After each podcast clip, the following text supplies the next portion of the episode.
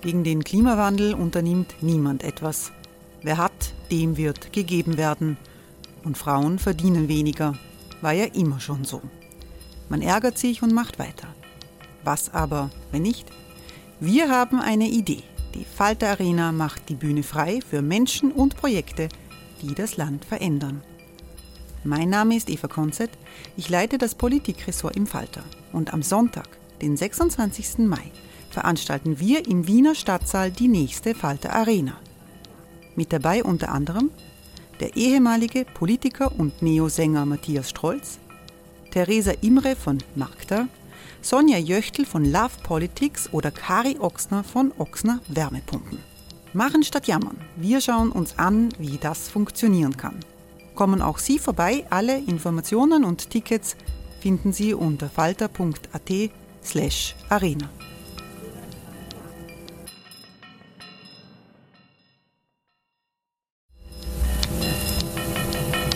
Falter-Podcasts werden durch Werbung unterstützt. Das hilft bei der Finanzierung unseres journalistischen Angebots. Ready to pop the question? The jewelers at BlueNile.com have got sparkle down to a science with beautiful lab-grown diamonds worthy of your most brilliant moments. Their lab-grown diamonds are independently graded and guaranteed identical to natural diamonds, and they're ready to ship to your door. Go to Bluenile.com and use promo code LISTEN to get $50 off your purchase of $500 or more. That's code LISTEN at Bluenile.com for $50 off. Bluenile.com code LISTEN.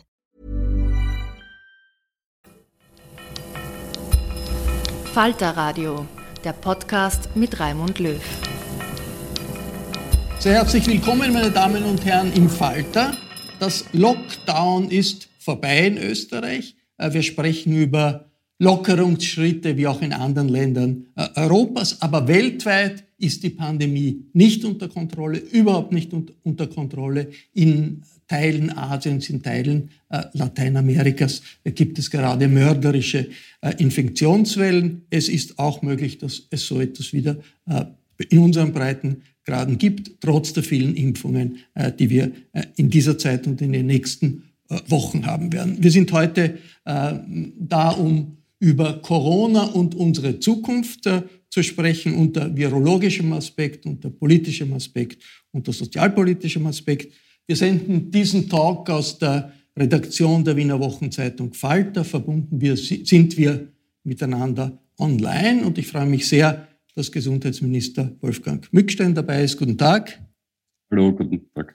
Äh, Minister Mückstein ist seit vier Wochen im Amt, nicht wahnsinnig lang. Er ist Arzt, wie allgemein bekannt, und grüner Quereinsteiger in einer innenpolitisch extrem angespannten Zeit. Ich begrüße sehr in Innsbruck die Virologin Dorothee von Lahr. Willkommen. Frau Professorin Lahr ist äh, Professorin an der Medizinischen Universität in Innsbruck und mit dabei ist meine Kollegin Barbara Dott. Hallo. Hallo.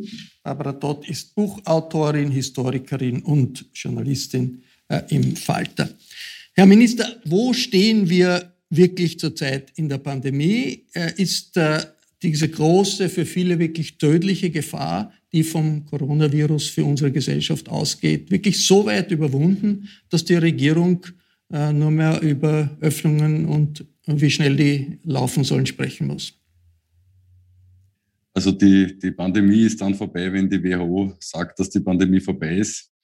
Ähm, wir sind jetzt am, am Ende der dritten Welle, das, das wissen wir. Ähm, und wir haben mit, äh, mit zwei Tools, mit den zunehmenden Impfungen, aber auch mit den Testungen, ähm, es erreicht, dass wir jetzt äh, in Österreich eine Inzidenz unter 50 erreicht haben. Ähm, auch die Intensivkapazitäten sind jetzt wieder äh, ziemlich gut verfügbar. Ähm, und diese Elemente, nämlich ähm, auch der saisonale Effekt, dass es wärmer wird in Kombination mit zunehmend Durchgeimpften, ähm, lässt uns äh, diese neuen Öffnungsschritte jetzt auch vertreten. Äh, wir haben vor vier Wochen, am 23. April, äh, beraten. Das war meine erste Woche als Minister in einem sehr strukturierten Prozess und haben dann Öffnungsschritte festgelegt für 19. Mai auf Daten von, äh, von Prognosen. Äh, die sind jedenfalls eingetreten. Ähm, etwas überfüllt worden sogar. Und jetzt machen wir die nächsten Schritte und ich glaube, das ist gerechtfertigt.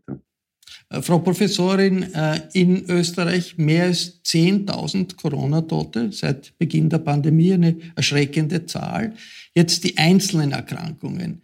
Wenn man sich mit Corona ansteckt, sind die weniger schwer, weniger tödlich geworden durch äh, medizinische Entwicklungen oder durch andere Vor Vorkehrungen? Oder ist das jetzt letztlich genauso gefährlich wie vor einem Jahr? Also ein richtig durchschlagendes Medikament gibt es leider ja noch nicht, aber es gibt natürlich ähm, einige Therapien, die äh, die Prognose etwas verbessern, aber nicht wirklich signifikant. Wir haben ja das Cortison und auch einige andere Medikamente, die gerade die schweren Verläufe etwas abmildern können. Aber eine signifikante Änderung der Sterblichkeit an an ähm, äh, der Mortalität an Corona können wir einfach damit nicht äh, feststellen und noch nicht erreichen. Da wird natürlich intensiv geforscht, aber leider der Durchbruch fehlt noch. Im Gegensatz zu den Impfstoffen sind wir bei den Therapien noch nicht da, wo wir gerne wären. Barbara, kein Durchbruch bei der Therapie. Ist es da nicht ein bisschen riskant, dass die Bundesregierung so auf Entwarnung setzt bei ihren äh, Botschaften? Ist da nicht die Gefahr, dass die Gefahr, äh, dass alles auf, auf die leichte Schulter genommen wird und dass man im Herbst dann vielleicht wieder in einem ähnlichen Desaster steckt wie im letzten Jahr? Ähm, ja, beziehungsweise die Frage ist ja, welche Botschaften genau sendet denn jetzt die Regierung? Also wenn wir uns das Pfingstwochenende, wenn wir das Revue passieren lassen, dann gab es ja sehr gemischte Botschaften. Ähm, die Tageszeitungen haben das als Hickhack und als, als Hin und Her ähm, tituliert, weil eben zum einen der Kanzler, der Bundeskanzler ja sehr äh, vehement äh, quasi kommuniziert hat, äh, wir, wir wollen öffnen, es ist quasi vorbei. Also der ist eigentlich wieder so in den Sommermodus des letzten Jahres zurückgefallen. Und dann Sie, Herr Minister Mückstein, haben ja zuerst ein bisschen gebremst, um dann eigentlich zu sagen, na ja, im Grunde, wir könnten ja ohnehin schon am 10. Juni und nicht erst am 17., wie es der Kanzler zuerst genannt hat, äh, weitere ähm, Schritte in Richtung sogenannte Normalität ähm, setzen. Ähm, also ich, ich sehe jetzt eher ein Problem, das wir auch schon im letzten Sommer hatten, nämlich, dass die Kommunikation ein bisschen durcheinander ist. Und das verwirrt die Leute und das sorgt, wie wir ja auch aus dem letzten Jahr wissen, am Ende dann für eine gewisse Sorglosigkeit und Wurstigkeit, die uns im Herbst, wenn vielleicht eine Mutation kommt oder wenn die Situation sich doch dann wieder ändert, ähm, der Virus hat uns ja mehr als einmal überrascht auch, ähm, die uns im Herbst dann echte Probleme bereiten könnte. Ja. Herr Minister, wie groß ist die Rolle der Innenpolitik in der Pandemiebekämpfung? Ähm, ich glaube, dass ähm, was, was Frau Todt angesprochen hat, ist vollkommen richtig. Äh, wir, wir brauchen eine, eine klare und transparente äh, Kommunikation und wir brauchen zuerst die Rücksprache mit den Experten und das ist das, was ich auch äh, letzten Freitag kritisiert habe. Ich habe nicht kritisiert, dass wir öffnen und auch einen Zwischenschritt im, im Juni machen. Ähm, das abhängig von dem, was uns die Experten prognostizieren und was möglich ist. Ähm, diese äh, Öffnungsschritte, die jetzt mit 10. Ähm, Juni kommen werden, werden wir am Freitag bekannt geben. Die kann man sich das an, dann anschauen und man kann dann ähm, darüber diskutieren, ob es zu liberal ist oder, oder zu streng. Ähm, aber jedenfalls werden diese Öffnungsschritte auf Basis von, von äh, wissenschaftlichen Prognosen stattfinden. Die Kommunikation war, und das ist auch mein äh, Eindruck, nicht optimal. Ähm, wir haben uns letzten Mittwoch einen gemeinsamen Prozess ausgemacht äh, für jetzt Freitag. Jetzt äh, möchte ich das jetzt auch nicht überbewerten. Am Wochenende jedenfalls äh, finden jetzt die letzten Abstimmungen statt, die Gespräche mit Experten und am Freitag werden wir das präsentieren. Es ist ja schon, wenn man die äh, Wortmeldungen der Regierung äh, verfolgt, ist schon der Eindruck, da ist wahnsinnig viel Politik drinnen. Der Bundeskanzler versucht vorzupreschen. Möglicherweise auch Sie ein bisschen an den Rand zu drängen mit guten Nachrichten, dann müssen Sie sozusagen darauf reagieren. Dieses Ausmaß an Innenpolitik, das ist ja, äh, ist das etwas, das Sie überrascht hat? Da sind ja die Spezialisten, die Virologen und so weiter eigentlich völlig im Hintergrund. Also ich habe einen Prozess erlebt, das war in der ersten Woche, wo ich ähm, Minister war wo dieser Prozess ausgezeichnet funktioniert hat. Es war eine, eine enge Abstimmung, es waren Expertengespräche, es waren die, war die Runde mit den Landeshauptleuten und auch äh, dann mit den Sozialpartnern und es ist gemeinsam äh, kommuniziert worden und diesmal ist es nicht ganz so gut gelungen.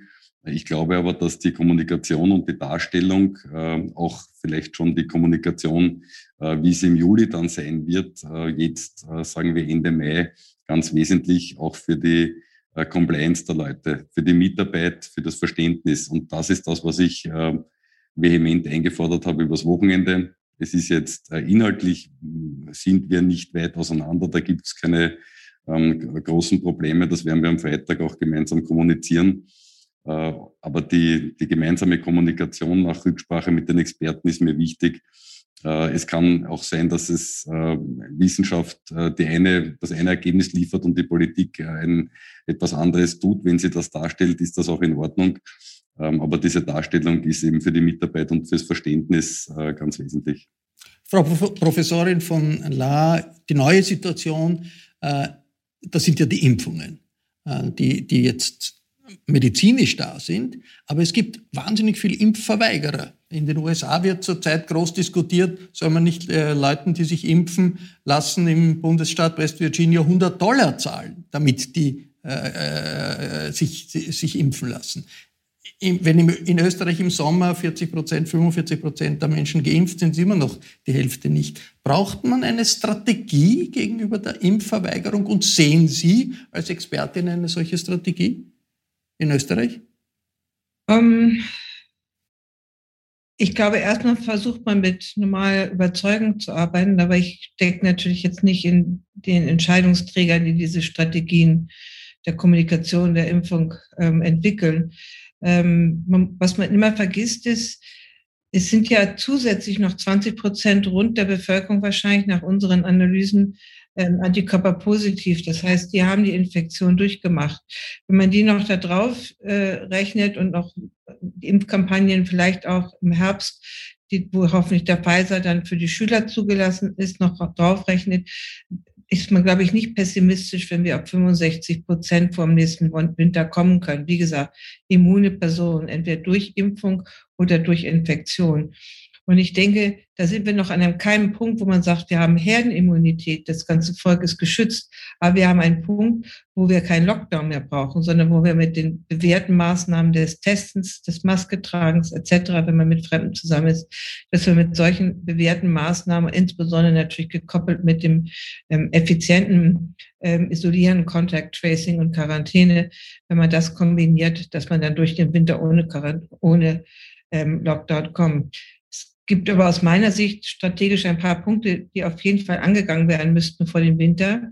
Und das ist, dass man zusieht, dass äh, vor dem Winter die, die geimpft werden wollen, auch einen guten Schutz gegen die Varianten haben. Und man weiß ja auch, dass nicht jede Impfung da so optimal ist und da sind ja auch Studien, wir machen auch Studien zu der Kreuzimmunisierung, die zumindest mit Impfstoff von Bund unterstützt wird.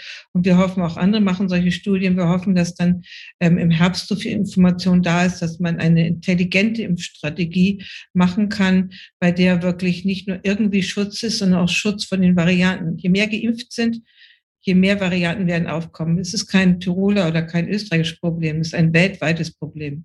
Und da ist es eben unheimlich wichtig, dass unser Volk, wenn dann wieder im Herbst äh, die Corona-Zeiten beginnen, die Corona-Saison beginnt, dass wir dann alle einen guten Schutz auch gegen Varianten haben. Das heißt, wir müssen davon ausgehen, dass wir alle sechs Monate oder acht Monate eine Auffrischungsimpfung brauchen äh, in Österreich, in Europa, um diese Stabilität, die es vielleicht im Sommer geben wird, zu erhalten, auch über den Winter? Ist das so? Nein, ich glaube, die Impfaktion im Frühjahr war einfach der falsche Zeitpunkt. Optimal wird es wenn es eine regelmäßige Impfung stattfindet, wird sie im Herbst sein, natürlich wie die Grippeimpfung vor der Corona-Grippesaison. Vielleicht gibt es sogar irgendwann die Kombi-Grippe-Corona-Impfung im Herbst.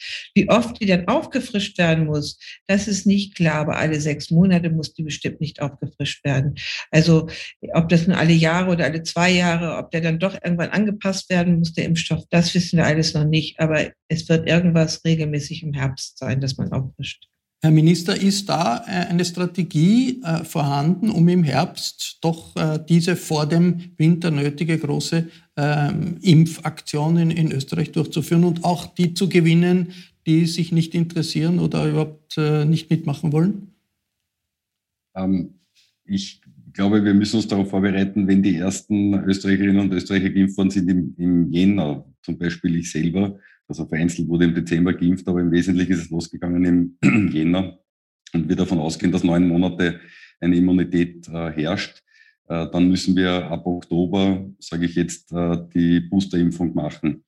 Ähm, bedeutet, wir haben doch einen gewissen Vorlauf bis dahin, wo sich auch die Impfstoffe, die nach Österreich kommen, ähm, äh, die da sein werden. Davon gehe ich fix aus. Ähm, Pfizer sagt, sie brauchen für den neuen Impfstoff, äh, also die, den Impfstoff, der die neuen Varianten enthält, äh, ungefähr 100 Tage. Das heißt, sobald die wahrscheinlich WHO äh, oder ECDC sagt das, welche Virusstämme dann in der neuen Impfung drin sind, sobald das bekannt gegeben wird, das wird ähnlich verlaufen wie bei der äh, saisonalen Influenza-Impfung, dann brauchen sie 100 Tage. Und äh, es gibt ein, ein Werk in, in, Deutschland, das 100 Millionen Dosen ähm, pro Monat produziert. Das heißt, ich glaube nicht, dass es ähm, mittelfristig noch einmal zu einem, zu einem Engpass kommen wird. Wir haben jetzt noch einen relativen Engpass in Österreich, das stimmt. Da warten wir gegen Ende Juni, äh, dass das vorbei ist. Und ich glaube auch nicht, ähm, dass wir über den Sommer und Herbst äh, noch einmal einen Impfstoffmangel haben werden. Wobei natürlich es richtig ist, dass wir jetzt die 12- bis 15-Jährigen dazu bekommen. Das sind knapp 400.000 äh, zusätzliche ähm, Impflinge, wenn man so will. Äh, also das wird schon eine Herausforderung sein, aber das schaut äh, ganz gut aus. Äh, Barbara, äh, dort die Verzögerungen und die Unsicherheiten, die es gibt rund um den digitalen grünen Pass. Der hätte ja am 4. Juni kommen sollen. Da gibt es jetzt Schwierigkeiten, die Unklarheit, wie die gesetzliche Grundlage ist. Wie gefährlich ist das, dass man in den Sommer geht und das Gefühl hat, es ist alles noch immer ein bisschen vage und man weiß jetzt nicht wirklich, was passieren wird? Ich, ich würde da jetzt unterscheiden zwischen dem äh, sicher sehr praktischen und viel schnelleren digitalen Europapass, der jetzt im Juli starten soll, ähm, und den Dingen, die wir jetzt schon haben, ähm, dem bewährten gelben internationalen Impfpass auf Papier, ähm, die, die Möglichkeit, dass man natürlich mit Zertifikaten, dass man getestet ist, reisen kann, ähm, das ist vielleicht jetzt meinetwegen altmodisch, weil es halt auf Papier ist, aber ich finde das jetzt gar nicht so das Thema. Das Thema ist eher, ob es dann auch wirklich kontrolliert wird. Also nur kleine Anekdote jetzt aus meinem Urlaubsverhalten über Pfingsten. Ich bin über Slowenien nach Italien gereist, hatte natürlich meinen Impfpass mit und habe extra auch noch einen PCR-Test gemacht, um halt doppelt G sicher zu sein. Und es wurde halt, es wurde halt nicht kontrolliert, ja, weder von den Slowenen noch von den Italienern. Und dann bei der Rückreise von Slowenien nach Österreich stand ein Polizist, der hat sich dann den Impfpass angeschaut. Aber das war wirklich das erste Mal. Also ich glaube, es ist eher auch eine Frage der Kontrolle und weniger welche Form äh, des Nachweises der Impfung oder der Testung man dann vorweisen kann. Äh, ich möchte mal noch auf die Frage der Impfung und die globale Dimension zu sprechen kommen, Frau Professorin. Der amerikanische Präsident hat ja vorgeschlagen, in Richtung Aufhebung der Patentrechte für die Impfungen äh, zu gehen, um auch in den armen Ländern äh, dieser Welt in den nächsten Monaten dafür zu sorgen, dass die äh, Menschen die Möglichkeit haben, sich impfen zu lassen. Wie wichtig ist das und wie wichtig ist überhaupt, dass jetzt in Indien die Lage unter Kontrolle äh, kommt, in Brasilien unter Kontrolle kommt, auch für uns und dass sich die Menschen dort auch impfen können? Das ist unheimlich wichtig. Die Pandemie wird nur überwunden sein, wenn in allen Ländern ein Impfschutz vorherrscht ja, sei es mit den Pocken, sei es mit Polio. Nirgendwo hat man was Nachhaltiges, Wirkliches erreicht in der Geschichte, wenn nur Europa geimpft war oder nur Amerika geimpft war. Das ist total wichtig, dass die ärmeren Länder jetzt einen guten Impfschutz haben. In vielen Ländern Afrikas ist weit unter einem Prozent der Bevölkerung erst geimpft. Das wird in, in, naher Zukunft nicht dazu führen, dass es dort eine Erleichterung geht. Wir haben einen Riesenausbruch in einigen südamerikanischen Ländern, also ein Großteil der südamerikanischen Ländern.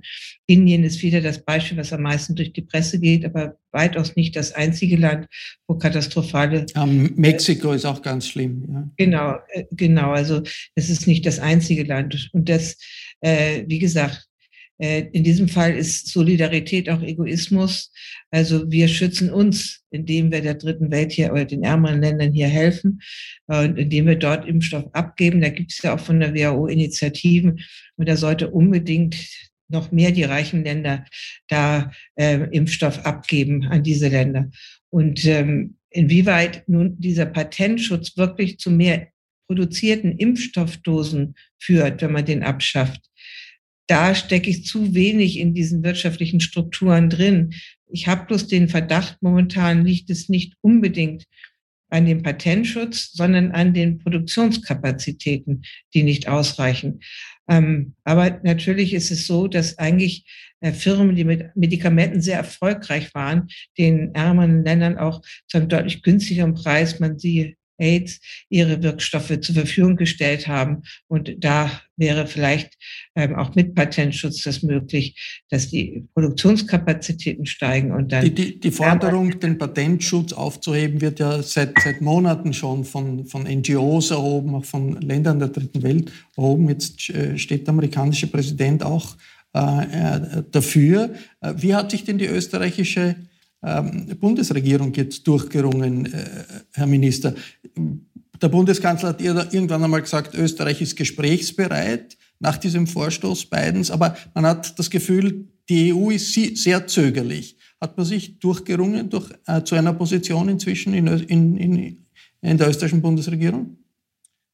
Ähm, ist, ist, mir jetzt, sind mir keine Neuigkeiten bekannt. Äh, ich weiß, dass wir die Dosen, die wir zusätzlich in den nächsten Monaten ähm, über die EU bekommen, abrufen werden, obwohl wir sie zum Teil nicht mehr brauchen äh, und sie sozusagen äh, dafür verwenden werden, dass es auch äh, in anderen Ländern Menschen gibt, die geimpft werden können. Also das machen wir.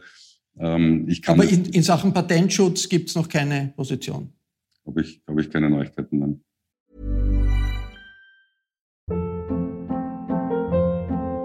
Hold up. What was that? Boring. No flavor. That was as bad as those leftovers you ate all week. Kiki Palmer here, and it's time to say hello to something fresh and guilt-free. Hello Fresh. Jazz up dinner with pecan-crusted chicken or garlic butter shrimp scampi. Now that's music to my mouth. Hello Fresh. Let's get this dinner party started. Discover all the delicious possibilities at hellofresh.com.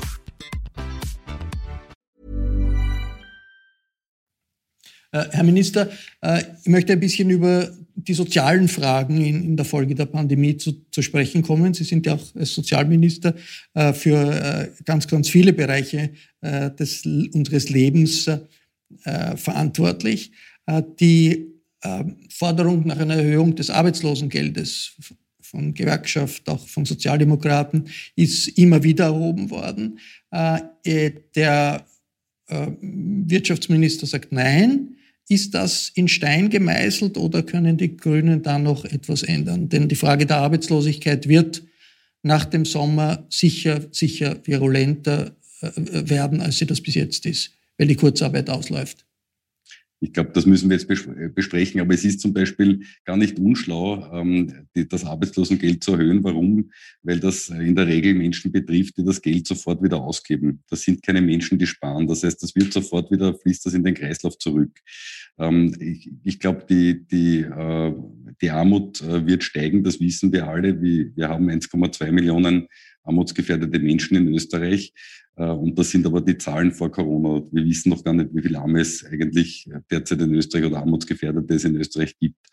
Ähm, und in diese Diskussion platzt äh, die, der Wirtschaftsbund hinein, der sagt, äh, man, man soll das Arbeitslosengeld degressiv, degressiv auf 40 Prozent ähm, runterfahren. Da denke ich mir, dass es da keinen keinen gesamtgesellschaftlichen Aufschrei gegeben hat, wundert mich, weil eine Million Österreicherinnen und Österreicher auf 40 Prozent runterfallen zu lassen, äh, wir wissen, dass die Beratungstätigkeiten, die Caritas war bei mir, die sagen, sie haben die aktuellen Zahlen noch nicht.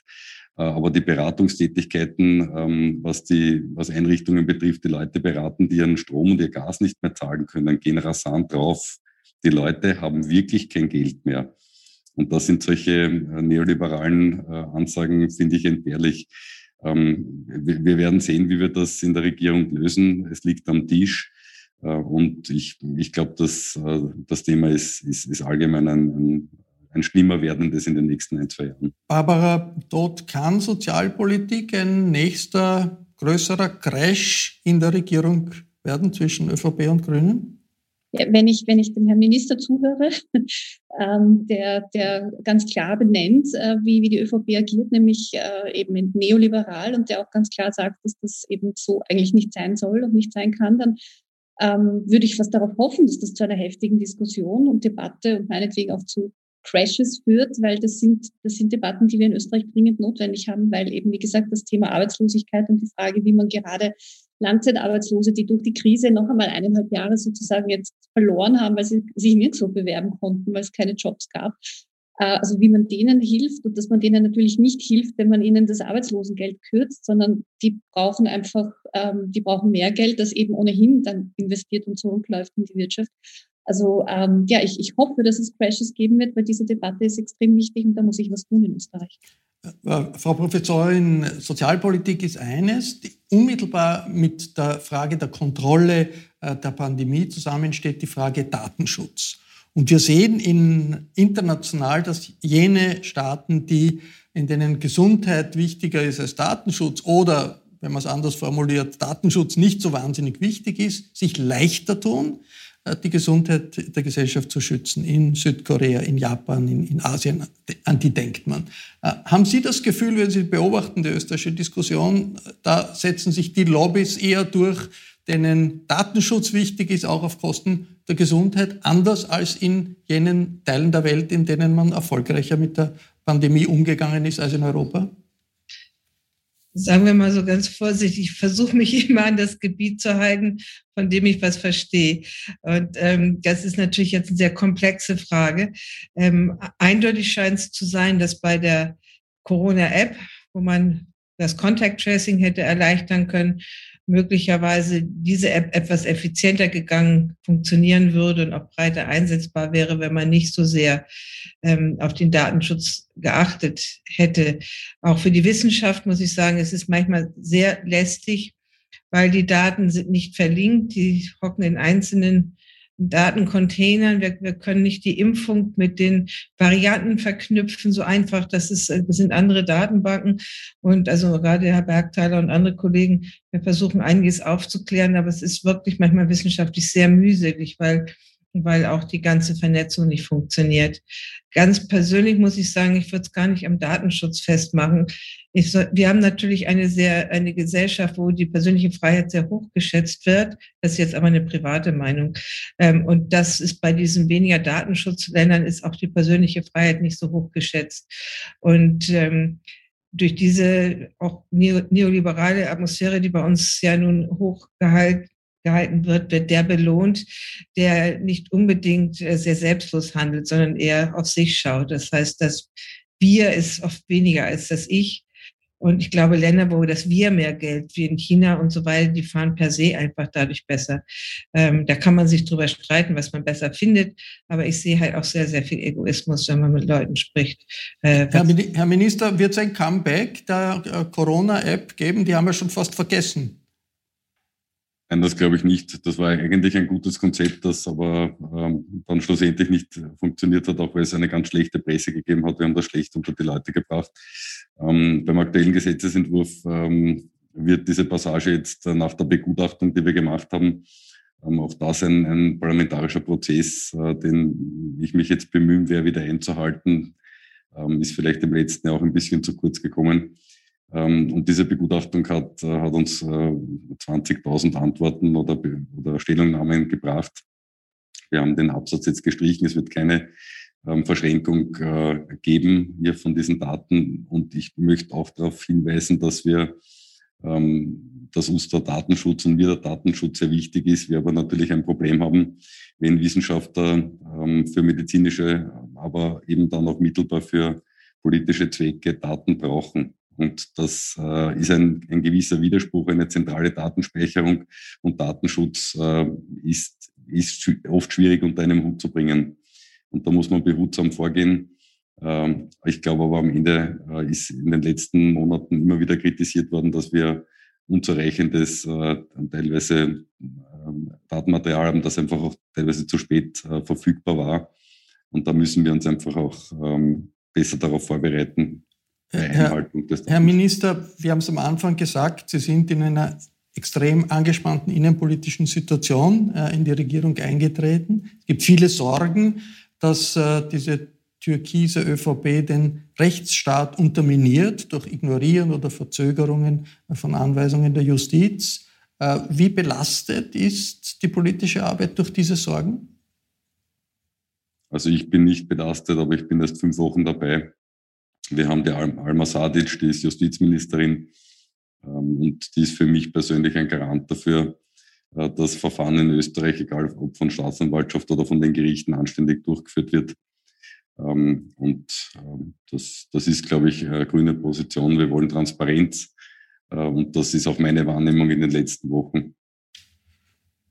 Herr Minister äh, Mückstein, wenn es zu einer Anklage gegen den Bundeskanzler Kurz kommt, wovon er ja selbst offenbar ausgeht, ändert das etwas für die Koalition? Also noch einmal, ich glaube, dass ähm, jeder, jeder das Recht hat auf, einen, auf eine Untersuchung und äh, wir werden abwarten, was rauskommt. Wir werden abwarten, äh, ob angeklagt wird. Wir werden ab, abwarten, ob verurteilt wird. Äh, das wird Monate brauchen. Mir ist wichtig, dass äh, die Staatsanwaltschaft anständig arbeiten kann äh, und die Unabhängigkeit der Gerichte äh, und der Staatsanwaltschaften wird für mich verkörpert von Alma Sadic und jetzt lassen wir äh, diese Institutionen einmal arbeiten. Ja, aber das ist schon eine Frage, die, die die Öffentlichkeit natürlich interessiert. Also Sie schließen nicht aus, wenn der Bundeskanzler angeklagt wird, dass er im Amt bleibt. Das gibt ja die Unschuldsvermutung. Äh, es gibt viele Argumente dafür. Wenn er jetzt verurteilt werden sollte, kann er dann Ihrer Meinung nach weiter Regierungschef sein?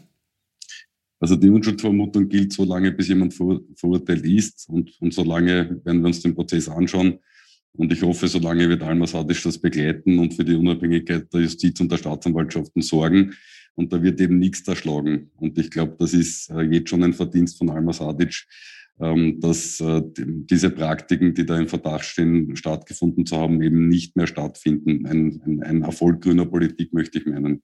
Aber ein verurteilter Bundeskanzler, ein verurteilter Regierungschef, ist das denkbar? Ist ja möglich. Man könnte ja sagen, es ist nicht so, äh, nicht so eine glaub, ernsthafte ich, Sache. Aber ich glaube, das müssen Sie die ÖVP fragen, Herr Löw, oder? Ist das ein grünes Problem oder ist es ein ÖVP-Problem? Also stellen Sie die Frage der ÖVP und, und äh, meine Meinung ist, es gehört anständig aufgeklärt äh, und die Justizministerin wird dafür sorgen. Das war ein Falter-Talk über unsere Zukunft mit und ohne Corona und etwas Innenpolitik war auch äh, dabei. Ich bedanke mich sehr herzlich bei Minister Mückstein fürs Mitmachen. Danke auch Frau Professorin von Lahr in Innsbruck und Barbara Todt. Aktuelle Hintergrundinformationen erhalten Sie jede Woche im Falter. Ein Abonnement des Falter ist eine gute Idee, um informiert äh, zu sein. Ein Abo können Sie unter der Adresse abo.falter.at im Internet bestellen. Ich bedanke mich für Ihr Interesse. Bis zur nächsten Folge.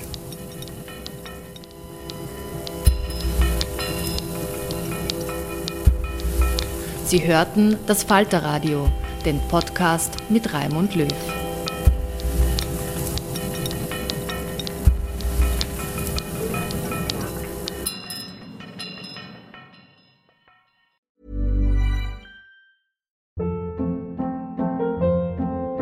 Hold up. What was that? Boring. No flavor. That was as bad as those leftovers you ate all week. Kiki Palmer here, and it's time to say hello to something fresh and guilt-free. Hello Fresh. Jazz up dinner with pecan-crusted chicken or garlic butter shrimp scampi. Now that's music to my mouth. Hello Fresh. Let's get this dinner party started. Discover all the delicious possibilities at hellofresh.com.